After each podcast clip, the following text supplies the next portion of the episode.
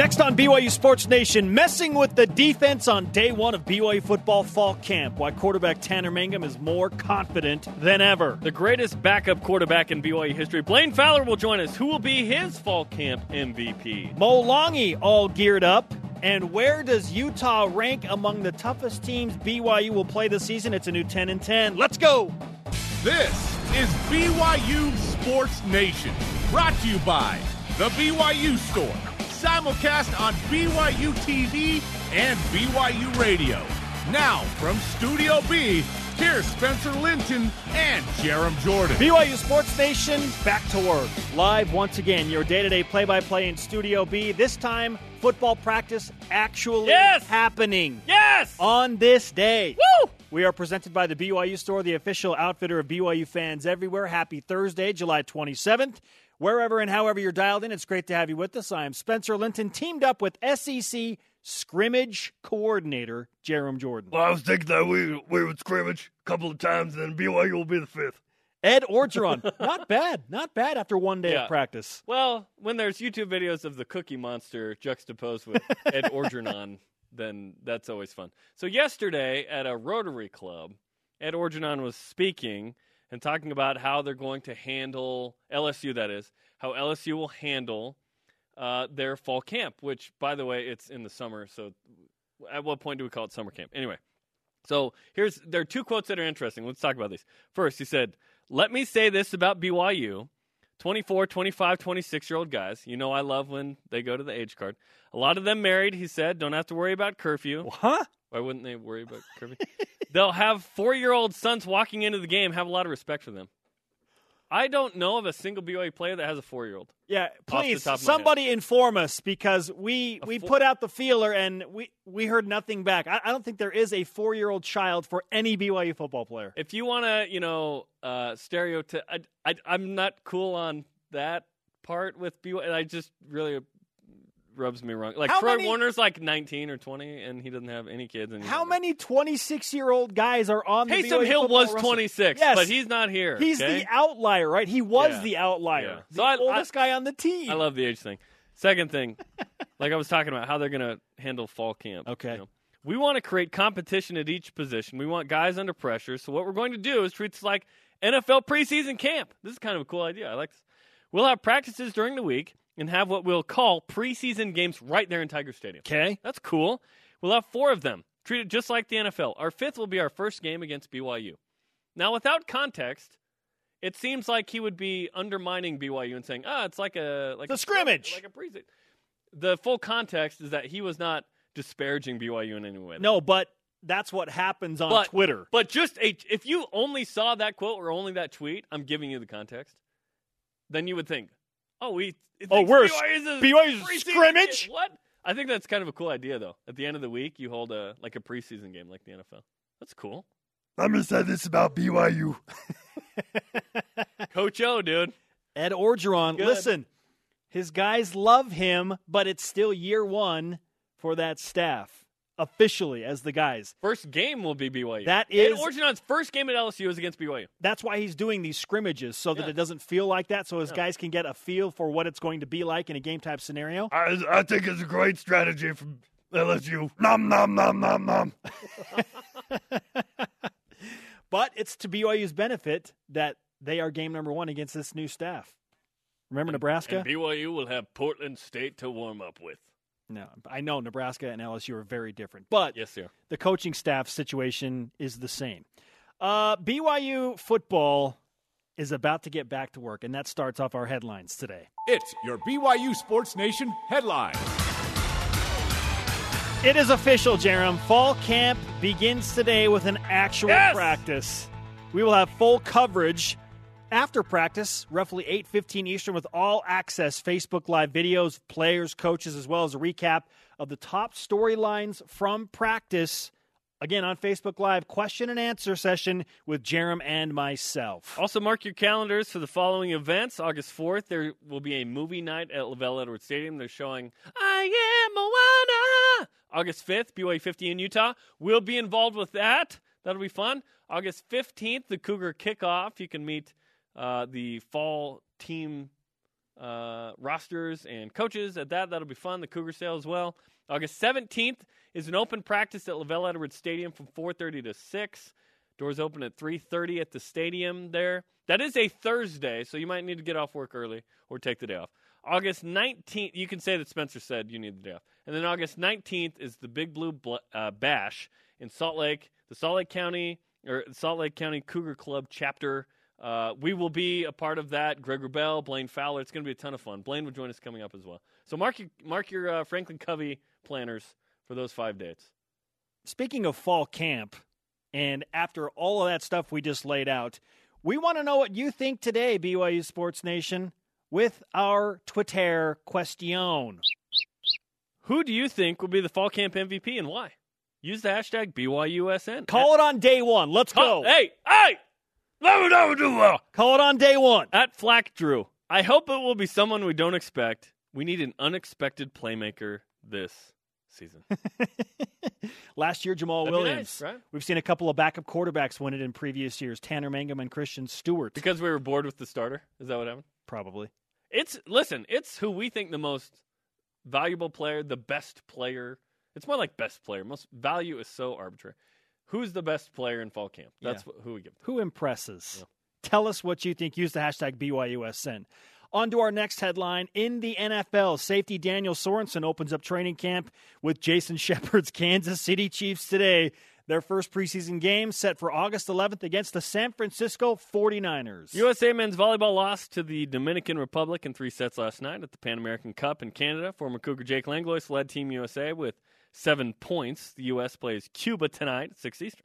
Former BYU golfer Zach Blair currently one under par at the RBC Canadian Open, tied for 35th in the first round. Canadian favorite, hometown guy, Mike Weir, at one over par, and he is tied for 59th. Daniel Summerhays will tee off at 1245 Eastern. Rise and shout. It's time for What's Trending, brought to you by Ahern Rentals. Your next job is our priority. You're talking about it, and so are we. It's what's trending on BYU Sports Nation. Messing with the defense. word, you know, dummy calls. You can Okay. act like you're audibling, but really the words don't mean anything. Yeah. You know, you can do different motions, which you know, which messes with the defense. Uh, you can, um, you know, call things out. You know, act- act like you're you're changing a play, but really you're just you know you're keeping it the same. These are the types of things that Tanner Mangum is doing now as the guy for BYU football to mess with the defense. He feels way more comfortable about formations, calls, dummy signals. He wants to Don't throw them dummy. up. He's not worried about, okay, what are we doing on this play anymore? He knows. And he knows now so that he can try and be surgical. He's not just Well, going to. I need to see that he knows this in games. This because what- the last two games we've seen, I, I don't agree with those not the- statements. well, not the case. But he- we asked him, where Yeah. do you improve the most? And he said, well, last year I was wondering where guys were Yeah. supposed to be and what they were going to do. In the spring game, I felt like he was still in that mold. So I think he's talking about this summer. Absolutely, he is. And I want to see it in fall camp. I want to see it more importantly against Portland State, LSU, Utah, Wisconsin. which is which is why I chose the word plans, something he plans to do in fall camp and this season. But look, I mean, he opened up yesterday with us in Studio B, and the the proof is always in the pudding. We will start to see that. Why is Tanner Mangum so much more confident when his last two games did not go as planned? Yeah, and those were in the rain, and those were tough situations, obviously. But uh, I think we're all kind of thinking like, hey, 2015 Tanner Mangum in this new offense, please, with the Caesar on the side. That's what I want Okay. Are you hungry? Yeah. for, for, for practice tonight. Now, you and I have talked about this on the show a few times, and we discussed it with him yesterday about why he's more confident. And when you know you're the guy and there's no living in the shadow of Taysom Hill, but I mean, you are dubbed the starter from day number one. Well, it was uh, once Taysom got hurt against Utah State. It was he was the guy. It was that moment. He's that the was the guy. like now, it's your team. Okay, that does something for a player's confidence. This is what Tanner had to say about that. Knowing that I'm the guy just helps with confidence mostly. Just it gives you that um just you know that that leadership. You know, knowing that you can go in and and um and kind of you know, Co- Coach Coach Sitake just told me you know just make it your team, you know, and make sure that hold guys accountable, make sure guys are you know doing their job, and you know I've I've just done my best to kind of lead by example, and uh, you know put in a lot of work. How much do you think that really factors into it? It sounds like because he's locked in, and we saw yesterday him say, I got a lot of work to do. I'm signing off of Twitter until the season is over. Which I was really annoyed about. He never got back to me about those shoes. 11 and a half. And then he bounced off to, how am I supposed to get a hold of him? Just ask him in person. You're right. I'll ask. Okay, You- I'll ask him later today. I'll you can like, do it that "Hey, way. But grab those shoes clearly, and he said one of my favorite quotes ever, and there are a number of different varieties of it, but essentially, to get something you've never had, to accomplish something you've never accomplished, you've got to do things you've never done. And he is trying to take that approach. He spent more time in the playbook, more time with Coach Detmer, more time understanding formations, getting off social media. Like he's trying new things so he can focus in that much more. This does not excite me in the least. I'm very neutral about this. Here's why. When fall camp starts, everything is great. Everyone is in amazing shape. Everyone put in work in the off season. Everyone dot dot dot. There are some guys who mailed it in. There are some guys who didn't work that hard. We will see that play out. I like seeing things more than I like hearing things, right? Especially with this. So I'm excited today because we actually get to go into practice. Who looks good? And then we'll overanalyze this for the next month. Because that's what we do. And then once we get to games, now we get actual answers. So it, there's levels of interest here. I'm extremely excited for practice today. All this talk is fantastic, but I want to see on the field production. So That's you- what I want to see, baby. Feel even one morsel of greater confidence Oh, after that conversation. Sure, with I Tanner did, Mangum. but it doesn't. It doesn't really matter okay, unless just, you do I'm it on just the asking field. if it Yeah. registered to you because Yeah, after I did. talked with him, I thought I feel a little bit better about the hands that the BYU offense have been left in. Well, and of course the rhetoric is going to be positive. Why would it be not? Well, Why wouldn't Tanner it be Mangum positive? especially because he's an Why- optimistic guy, right? Like if there was serious trouble, you don't say it out loud. You know what I mean? I'm not saying there's trouble. In fact, I think this is an exciting time where we see the development of these groups, right? But I'm more excited to see it, not talk about it. Mm. Okay. How do you gauge your excitement, BYU Sports Nation? Listen to this next soundbite from the quarterback, Tanner Mangum, on just how much better he really does understand Ty Detmer's offense. Now, I don't even need a, a card sheet. I can just go out there and line guys up, you know, add motions, add shifts, and call whatever formation I want, whatever play I want, and I can, you know, tell guys, hey, like adjust your route this way, and just just having that freedom to know what I'm doing, to be in complete control, and just um, confidently walk up to the line of scrimmage, knowing where, where guys are going to be, being able to toy with the defense and mess them a little bit. you know, it, it's it's fun being able to have that control of it. And that right there is probably the thing that made me feel better the most. You needed to feel better. I was? I was a little uncertain. oh because of the last two Just times we've seen play. everything, right? The switch over in offense, everything that happened. Even Ty Detmer and Tanner have admitted, look, my my head was elsewhere last year, right? He's all in. And for him to say, I don't need a card anymore. I just need to look at the defense and be like, okay, we're doing this. Make it happen. Yeah, I'm excited to see what that means for the offense too. Like, does this mean that BYU converts at a higher level on third down? Does this mean that BYU have the, more than a paltry 15 touchdown passes last year, which was really low? BYU still won nine games because Jamal Williams was fantastic. What does this mean for the offense? I, if it means that there's a higher production at a higher level, oh yeah, let's go, man. And we'll overanalyze everything, which is part of the fun, actually. Fall camp, like all of a sudden, Bo Tanner has like three touchdown catches in Oh, Bo 11 on- Tanner! Hey, Bo, Ta- Bo Early- Tanner. Bo early Tanner. fall camp MVP Yeah, candidate. Like we, I promise you, this will happen. It will happen tonight on Facebook Live when we do our recap. I guarantee it. Should we make a goal to not overanalyze? No, because that's not not as It's fun. just not as I'm fun. I'm just You're saying, right. brace yourself for the fun over and, and like the Portland State game. No matter what happens, we will overanalyze it. If BYU wins seventy to three, we were like, they're ready for LSU. They're ready. They're so ready. Yeah, just like Texas was ready for BYU when they Yeah. beat North Texas fifty-five to seven, uh, and then Taysom ran all over them. Right? Ah, very different. LSU and Texas, very. Very different program, Spencer. yes, they are. Sorry, we're doing that until they play LSU. Oh, nom nom nom nom. He's a really good football coach. I'll give him that. As an interim guy, he's been fantastic. We'll see as a head coach. Now he's the guy. Now he's the Yeah, guy. Now, my yeah. question for all of you is how much do you base excitement for what Tanner Mangum is capable of off his freshman season when he came in a few months off of a mission and led BYU to a pretty darn successful season and did something that no other freshman quarterback had ever done? That takes us to our stat of the day. It's the BYU Sports Nation stat of the day. Tanner Mangum in 2015 had the most wins, passing yards, and passing TDs of any freshman quarterback in BYU history. There hadn't been a ton that had had that opportunity, but Tanner Mangum was the best BYU's ever had as a freshman at quarterback. So I think now, I think now we almost go 2016, delete. The end of the Utah State game. It was cold. The game wasn't in jeopardy. BYU was winning. Wyoming, handoff to Jamal. It's raining. Spring game is spring game. We're all kind of dismissing that and not letting that tell us because the the greatest indicator of the future is the present, and the present wasn't good there. But I'm not that bugged. I'm like you. After yesterday, I'm like, hey, I'm excited to see Yes. Tanner Mangum. Yes. We'll hear more from Tanner Mangum in a bit, including why he's so excited about what his teammates have done. Up next, Jarom breaks down the top 10 teams BYU will face this upcoming season, and Uncle B tells us who his fall camp MVP will be. BYU Sports Nation is presented by The BYU Store, the official outfitter of BYU fans everywhere. Nationally simulcast on BYU TV and BYU Radio. Yes, this is BYU Sports Nation. Our conversation is going right now on Twitter. Use the hashtag BYUSN and follow our Twitter handle at BYU Sports Nation to engage with us whenever you feel like it. Do it!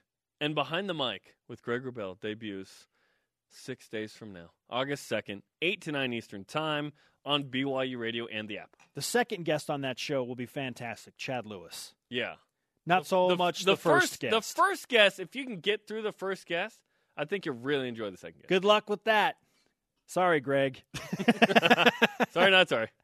Who do you think will be the fall camp MVP? That is our Twitter question today. At Hot Wings 85 says, "Why would it not be Johnny Linehan?"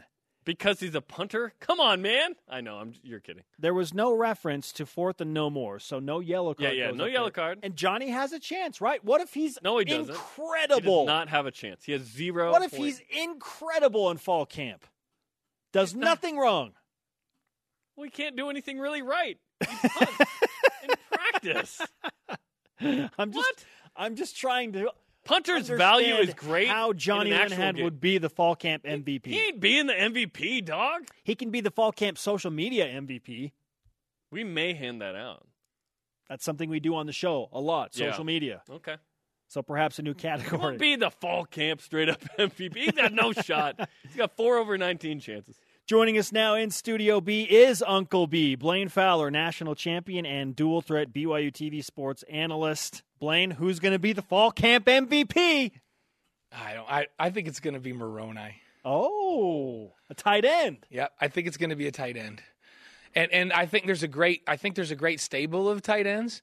It, was fun. I, you guys both commented on a on a. I don't know if it was an Instagram or a tweet I put out. I went golfing with my boys just to kick off fall camp, and so I had Kellen Landon and Gavin there, and we got talking about receivers because that's my big question for fall camp. And I mean, as a collective group, wide receivers and tight ends, and we got on the subject of tight ends, and it was really fun because remember those three covered all of these guys in practice and then played in games, and they were talking about what a game-changing position the tight end can be if you're really, really good there.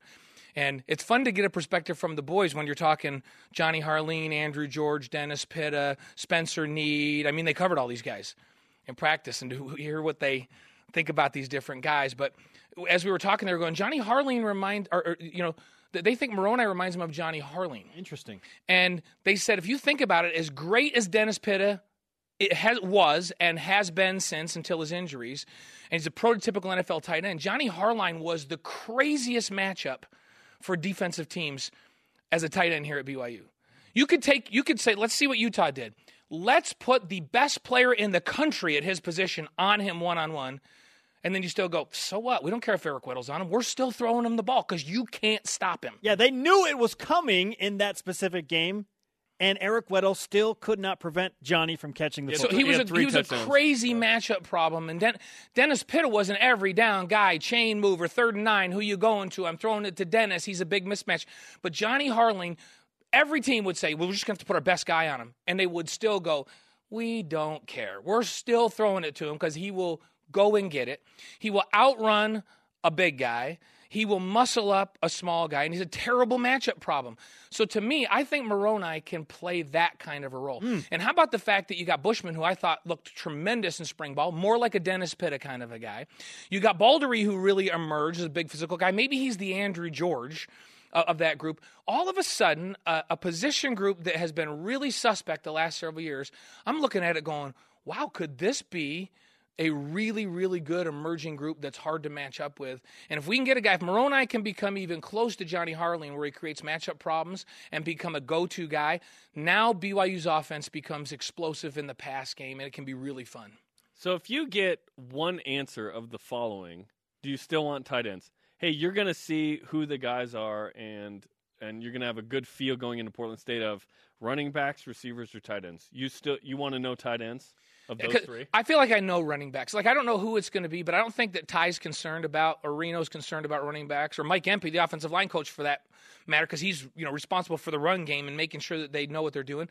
I I feel like they they feel hey, it may not be one guy, it may not be Squally every down, but they have guys with situational skills where they can put guys in in certain situations and they feel like they can really, really execute. So I'm not worried about running back. I think they're going to be fine as a group. Um, tight end and wide receiver, where I have questions going in, I feel really good about the offensive line going in. Not just the starters, but the depth is really good on the offensive line. So I think the run game's going to be fine. So the passing game, I, feel like they're going to transition into this more throw based team, balanced, but more throw than last year. Um, and I think that the tight end group, if they can emerge, then then they can carry the wide receivers. If you got a really great weapon inside and they start getting concerned about those tight ends, and sometimes you play two tight ends at a time, now the wide receivers can roam a little bit more and they become an effective group as well. So I want answers on the tight end. I think we're going to get answers on the tight end because I think the skill set is there. Um, and and to me, when the season's all said and done, we're going to look back and go, "Wow, BYU had really good tight ends this year, and we didn't know that going in." And I think that, and if that happens, this will be a really good football team. You've triggered a thought in my mind when we look at the two position groups, wide receivers and tight ends. Is there more potential talent? I think there's talent in both, but when you look at changing the game and helping the, pa- is, is there more there with the tight ends than the receivers right now? Ti- tight ends, I think, can make it easier on quarterbacks than, than wide receivers can. I mean, it's great to have a great wide receiver. When Austin Collie was out there roaming, that was, you know, for Max, that was nice. That was his safety blanket. Like, so all the way back 900 years ago when I played, you had Glenn Kozlowski out there. You had great receivers. We had Mark Bellini, Adam Haysbert, Glenn Kozlowski, had Dave Mills, who was a great tight end. So we had a great core of receivers. But if I was in the game and I was getting chased and everything looked covered, if I saw Glenn Kozlowski out of corner of my eye, he was the guy that would just go, I don't even care if he's covered because I'll just throw it out there because he will either make a play and catch the ball or he'll knock it down. He will not let it get intercepted. He will take the helmet off of the defender before he'll let him intercept the ball. I believe So, that. so I don't, I don't know if somebody like that can emerge, but typically it hasn't been a wide receiver. For us, it was. Typically, it's been a tight end. Steve Young's check down guy was Gordon Hudson, the tight end, and then after that, Casey Tiumalu, the fullback. Clay Brown Back for Jim back- McMahon. Clay, Clay Brown was the check down guy for Jim. You know, we, we talked about during, you know, Daniel Coats, Spencer Nead, um, Andrew George, who was a phenomenal player but played in the shadow of other Johnny Harline, Dennis Pitta. When BYU has a great tight end that's a matchup problem, it makes life really, really easy for a quarterback. So if I could have a great tight end or a great wide receiver as a quarterback, I would rather have a great tight end that people don't match up with. Think about the NFL right now. Ask Tom Brady about Who, it. who is the most scary offensive weapon outside of the quarterback Rob position? Gronkowski. in the NFL. He is the scariest matchup in the NFL. He's the he's the scariest offensive player in the league. Only Cam Chancellor outside can outside of a quarterback, right? And so that's the position to me. If that position can emerge, that's huge for Tanner Mangum. Yeah, when you're drafting a tight end as your first pick in a fantasy football draft, you know that guy is a player. Well, and we, you know, Kellen and I were talking because Kellen covered him all game in the Arizona game, and and I was like, who's the? We were talking about Oh, wait, Vegas Bowl. who's the greatest players you guys ever played against. And Kel, I go like Landon's telling me, yeah, and then I go to Kellen. He goes, "Are you kidding me?" Gronkowski, it's it's nuts. Like he's impossible to cover. Even if you're on him, he's so long. He'll just post you up like a like a, a, post player in basketball, and he gets you behind him. His arms are so long and he's so strong. If the quarterback throws it in the right spot, you can't cover him with a single guy. And then he runs away from people and runs over people. And so so that position to me can be a great help to Tanner Mangum if it can develop. I know Steve Clark's excited about the talent he has there. Let's see how they progress in fall camp. So I'm hoping that that's the story by the end of fall camp, and I'm hoping it's the story at the end of the year.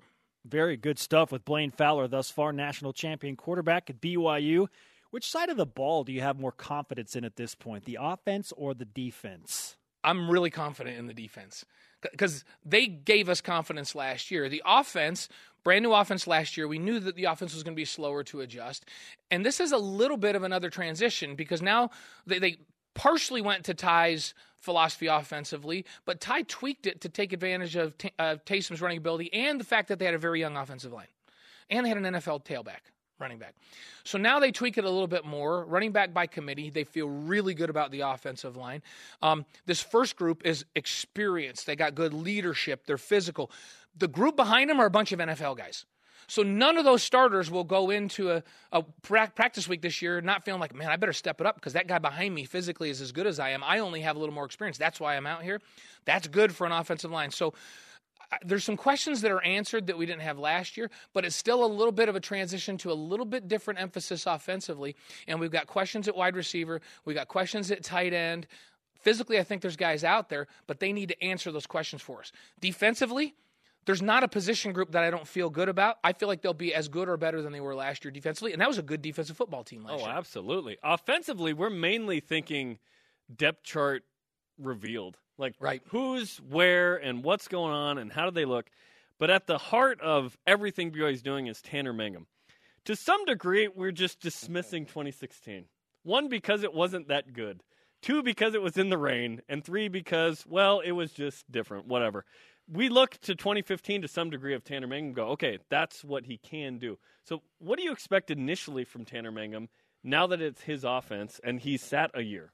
I, I think we'll see a, a smarter Tanner Mangum. This is a completely different offense. Ty's asking him, and you you guys you know had some quotes from him coming into this segment where he talked about now he's understanding how people are supposed to be lined up and what formations work. And in, in 2015, it was get up to the line of scrimmage and run the play. You're not changing the play. No matter what it is, you run it. Go and, fast, go hard. And we're going to go really, really fast, and we're going to wear teams down, and we're going to win in the fourth quarter.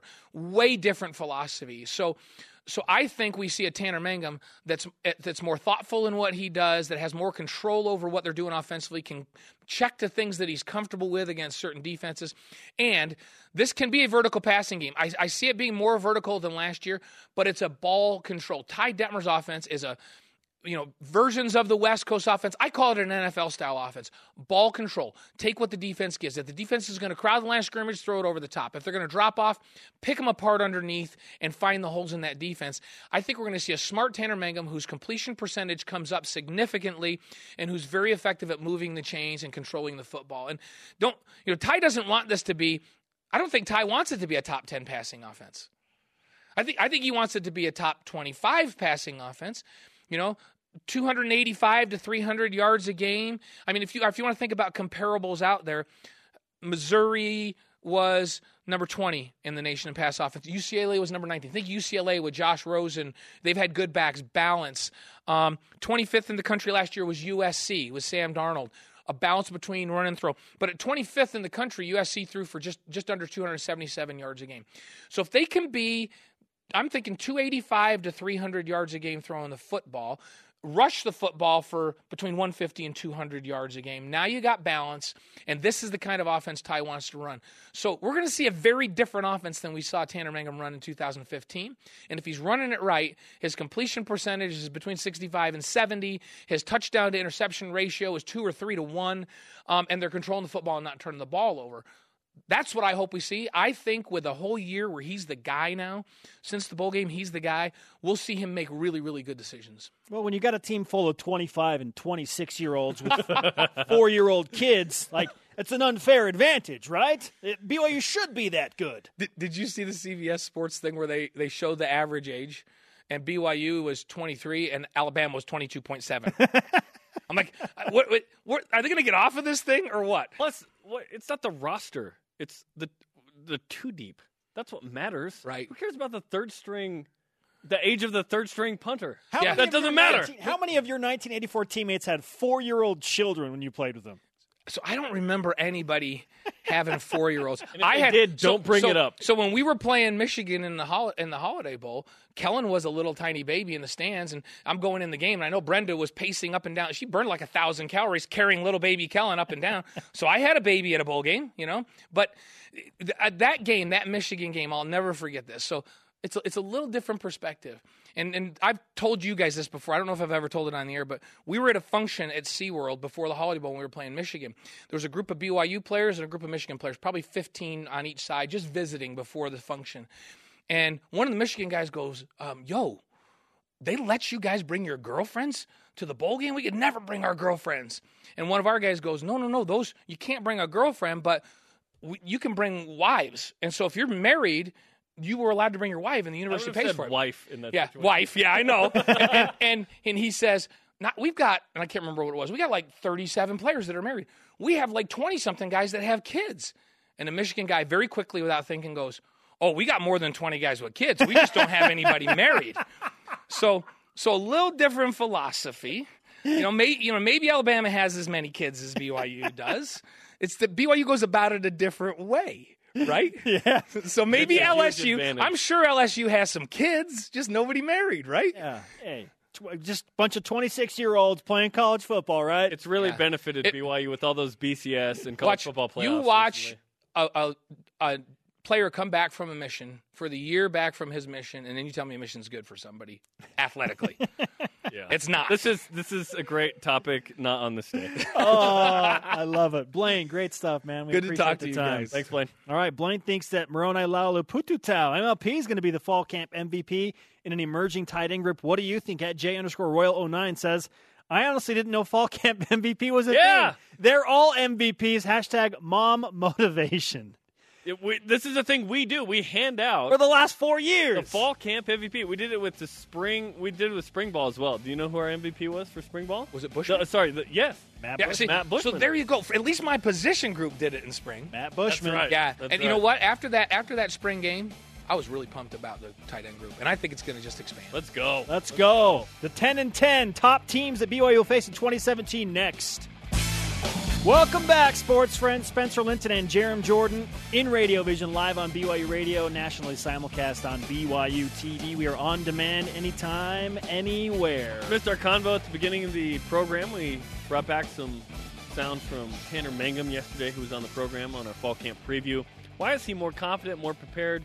And what can he do with the playbook now that he couldn't do last year? Plus, Blaine Fowler weighed in on who he thinks the fall camp MVP will be and what position group he wants to see emerge in fall camp.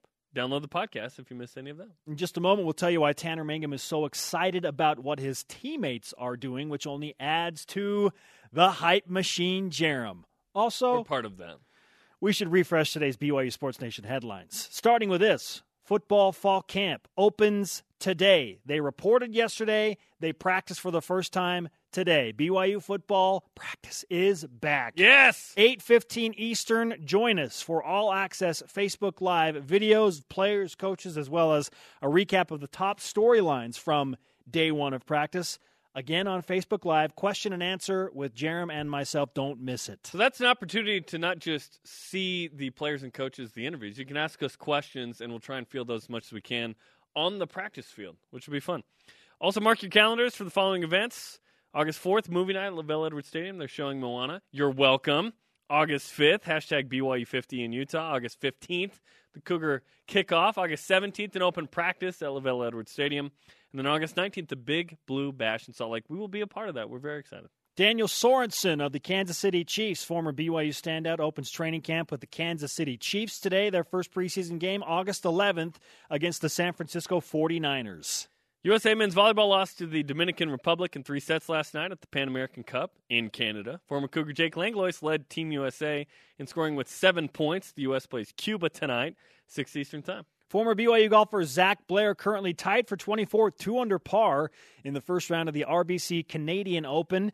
Canadian Mike Weir tied for 52nd right now at even par. Daniel Summerhays tees off in about six minutes, 12:45 Eastern Time.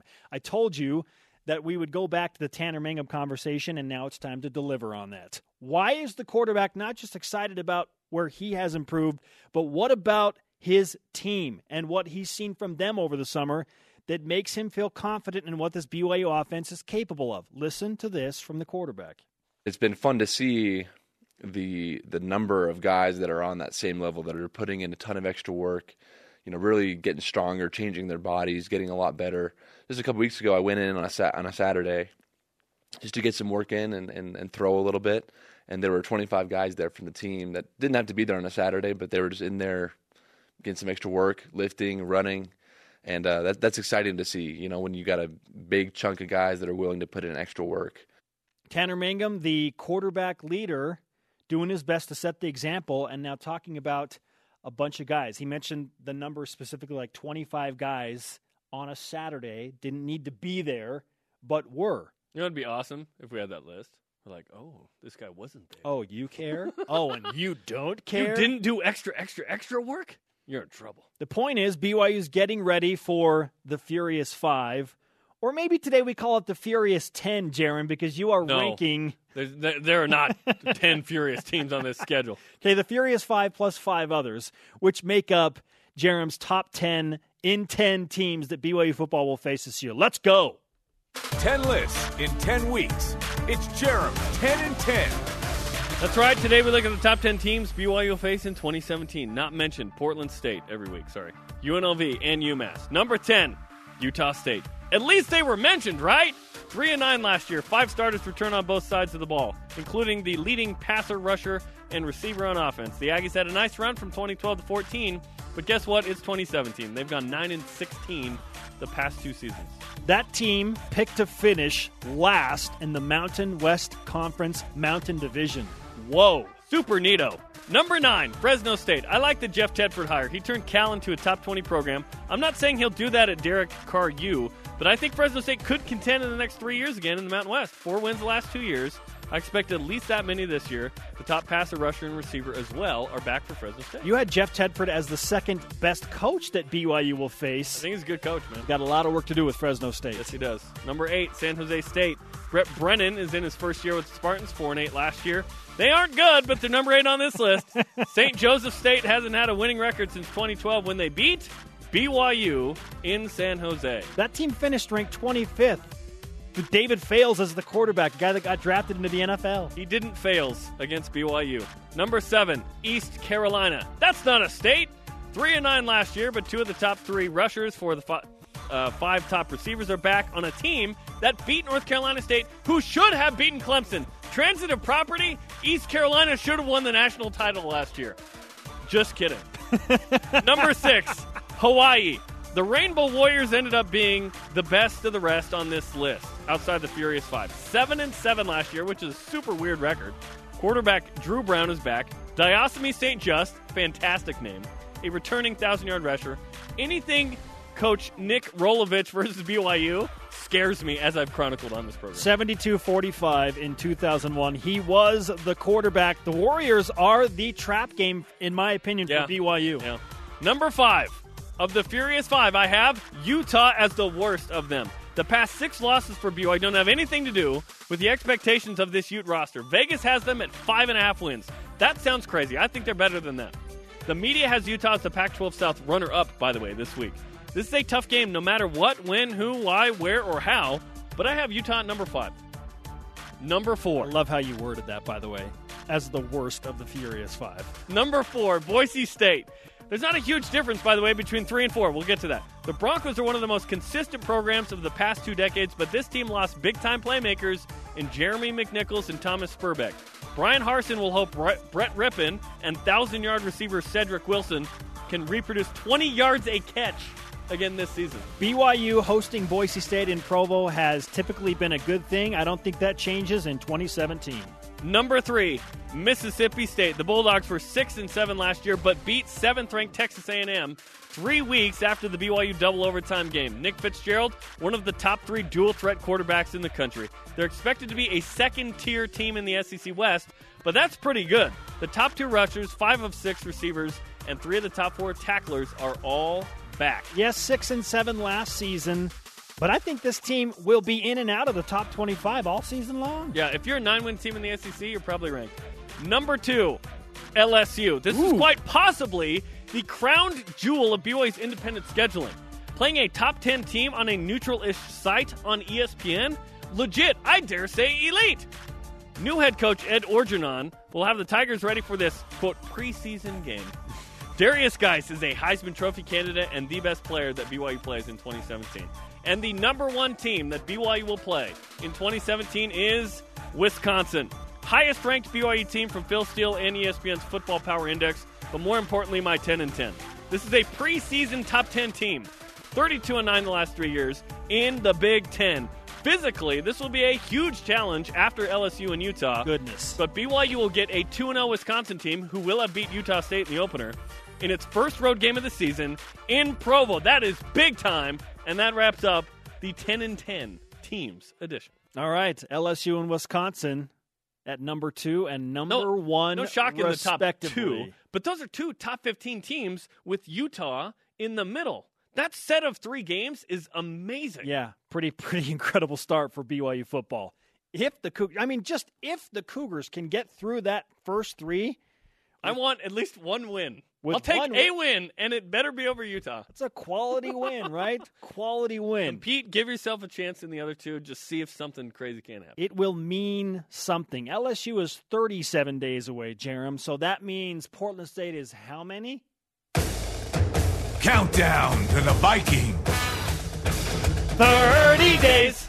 We're getting into the weird syllable phrase Mm-hmm. phase Mm-hmm. and phrase. It's a phrase. 30 days away. BYU football plays a game in less- 30 days. Less than a month at this point. It was exactly one month from yesterday.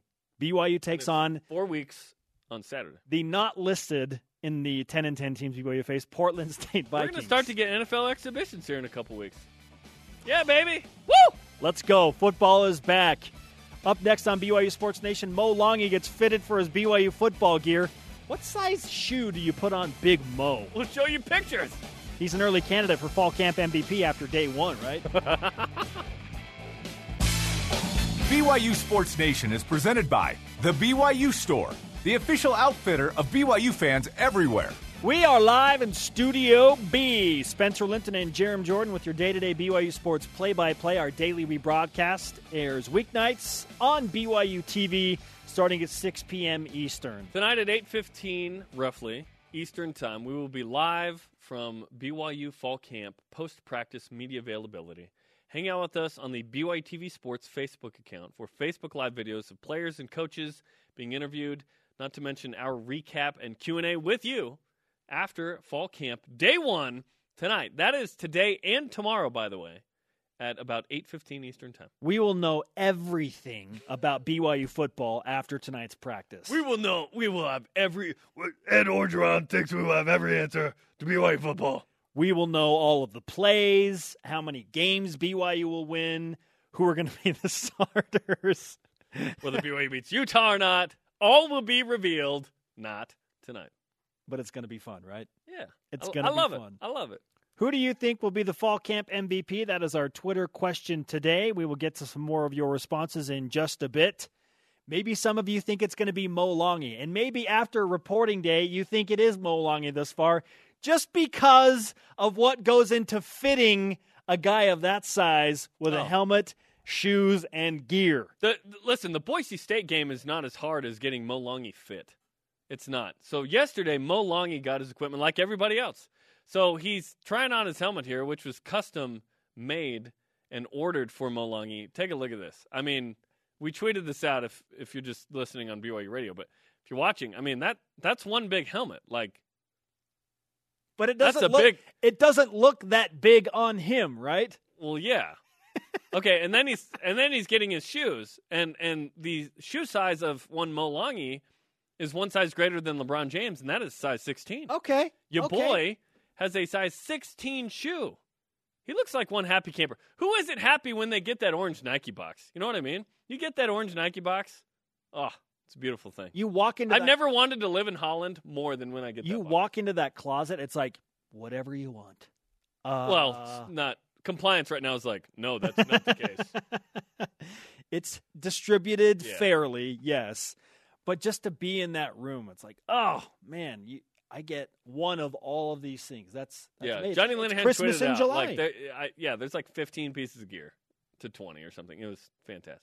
Who do you think will be the fall camp MVP at CL underscore living? Tweets in number 22, Squally Canada, if Greg Wrubell gets to vote. Now, did Greg say something about Squally being Well, the fall Greg's camp from MVP? Canada. Ah, okay. That, that okay, whole- that time. Remember the a cool thing about Canada? So, a cool thing about Canada could be Squally, Squally? Canada, even though Squally's not Canadian. What if it? What if in season it turns into it's not about the country, it's about Squally Canada. A cool thing about Canada. Squally ooh, Canada? Ooh, well, hey, maybe like he'll he could learn that, throw right? it. We like we don't we don't ask you know what it is beforehand. He just tells us. What if he just throws a wrinkle in there? A cool thing about Squally Canada. At Rye Ryben three. Even though yesterday's odds weren't high, I'm going to go with Jonah Trinnaman, Seventy-five to one. seventy-five to one odds. Tanner's going to sling it, and Jonah's going deep. Hashtag magic happens. I am excited for that because your boy Tanner Mangum's got the arm to find him. Uh, Taysom Hill definitely found Jonah Trinnaman against Toledo, but he underthrew him against Cincinnati. That ball's not going to be underthrown this year, I don't think. At J-Car Camp, I hope it's Matt Bushman. A lot of hype surrounding him after spring. Hopefully, he had a great offseason and can continue to hasn't even- impress. He hasn't even played in the game. The hype's big. I love it. I love it. All of the fan events in store for you next, plus the latest on the PGA Tour. BYU Sports Nation is brought to you in part by DexterLaw.com for help when you need it most. Uncle B, Blaine Fowler, big thanks to the backup quarterback at BYU for joining us, giving us his expectations for Tanner Mangum, his uh, insight into who will be the fall camp MVP, and why he's so excited about the emerging group of tight ends. Download the podcast to hear all that. If you missed any of today's show, you can download the podcast on iTunes or Google Play. Let's whip it. Okay. It's time for the Cougar Whip Around. Football. UA Football Fall Camp in the summer begins today. We will have full coverage after practice, 8.15 Eastern, with Facebook Live videos of players and coaches being interviewed, as well as our recap on Facebook Live and a Q&A with you. If you're near Provo, Utah, on any of the following dates, come hang out. August 4th, movie night at LaVell Edwards Stadium. They are showing Moana. You're welcome. August 5th, hashtag BYU50 in Utah. August 15th, the Cougar Kickoff, where you can meet the fall teams, get a good grasp of what kind of athletes we have here at BYU on the 17th. Open football practice at LaVell Edwards Stadium. And on August 19th, the Big Blue Bash in Salt Lake City. Jeremy and I happy to be back and involved with that. Cougars in the NFL. Safety Daniel Sorensen begins training camp today with the Kansas City Chiefs. Volleyball. USA men's volleyball lost to the Dominican Republic in three sets last night at the Pan American Cup in Canada. Former Cougar Jake Langlois led Team USA scoring with seven points. The United States taking on Cuba tonight at 6 Eastern. Cougars in the PGA. Former BYU golfer Zach Blair is currently tied for 28th to 2 under par at the RBC Canadian Open in spite of cats on the course in the first round. Mike Weir, Canadian, tied for 54 at even par. Watch out for those crows. Daniel Summerhays just teed off and is on the course. Back to you. Cougars in the Major Leagues. Jaycob Brugman back in the lineup for the Oakland A's after missing Tuesday and Wednesday's games due to neck soreness. That's good news. He's batting eighth against the Toronto Blue Jays today at 12:37 Eastern. In fact, that game is underway. The A's up one nothing. Cougars in the minors. Brennon Lund, one for five with stolen base in an Inland Empire 66ers win over Lake Elsinore Storm. Jacob Hannemann in AAA baseball went one for five with a run for the Iowa Cubs. They lost to the El Paso Chihuahuas. Today's Rise and Shout brought to you by Dexter and Dexter Help. When you need it most, DexterLaw.com. Who earned it today, Jarom? No clue. I have no idea. Wow. Who deserves the Rise and Shout today? Well, there's a whole who who deserves it? Yes. Who deserves it? I I think we should. How about how about Mick Hill the equipment handed manager. out all the equipment yesterday Yes. and his staff? Mick and his Hill. staff. Yeah. Yeah, because earned it. It's a whole lot of talk right now. But someone who actually worked and earned it. Mick Yesterday. Hill. That was Mick. Mick Hill. By the way, I was saying Ed Orgeron. It's Orgeron. Correction. There you go. See, and you gave a shout out to Mick just because you want those 11 and a halves. No, Mick does a great job. And I want some shoes. Who do you think will be the fall camp MVP? Our elite tweet of the day from at Crazy Kook Fanatic. The equipment manager Yeah. who finds the gear to fit Mo. Now, that's not Mick. That's uh, one of his guys. But that whole crew, they do a fantastic job. The conversation continues 24 7 on Twitter. Use the hashtag BYUSN. Shows on demand on BYUSN.com. Our audio podcast airs on iTunes, Google Play, and the TuneIn app.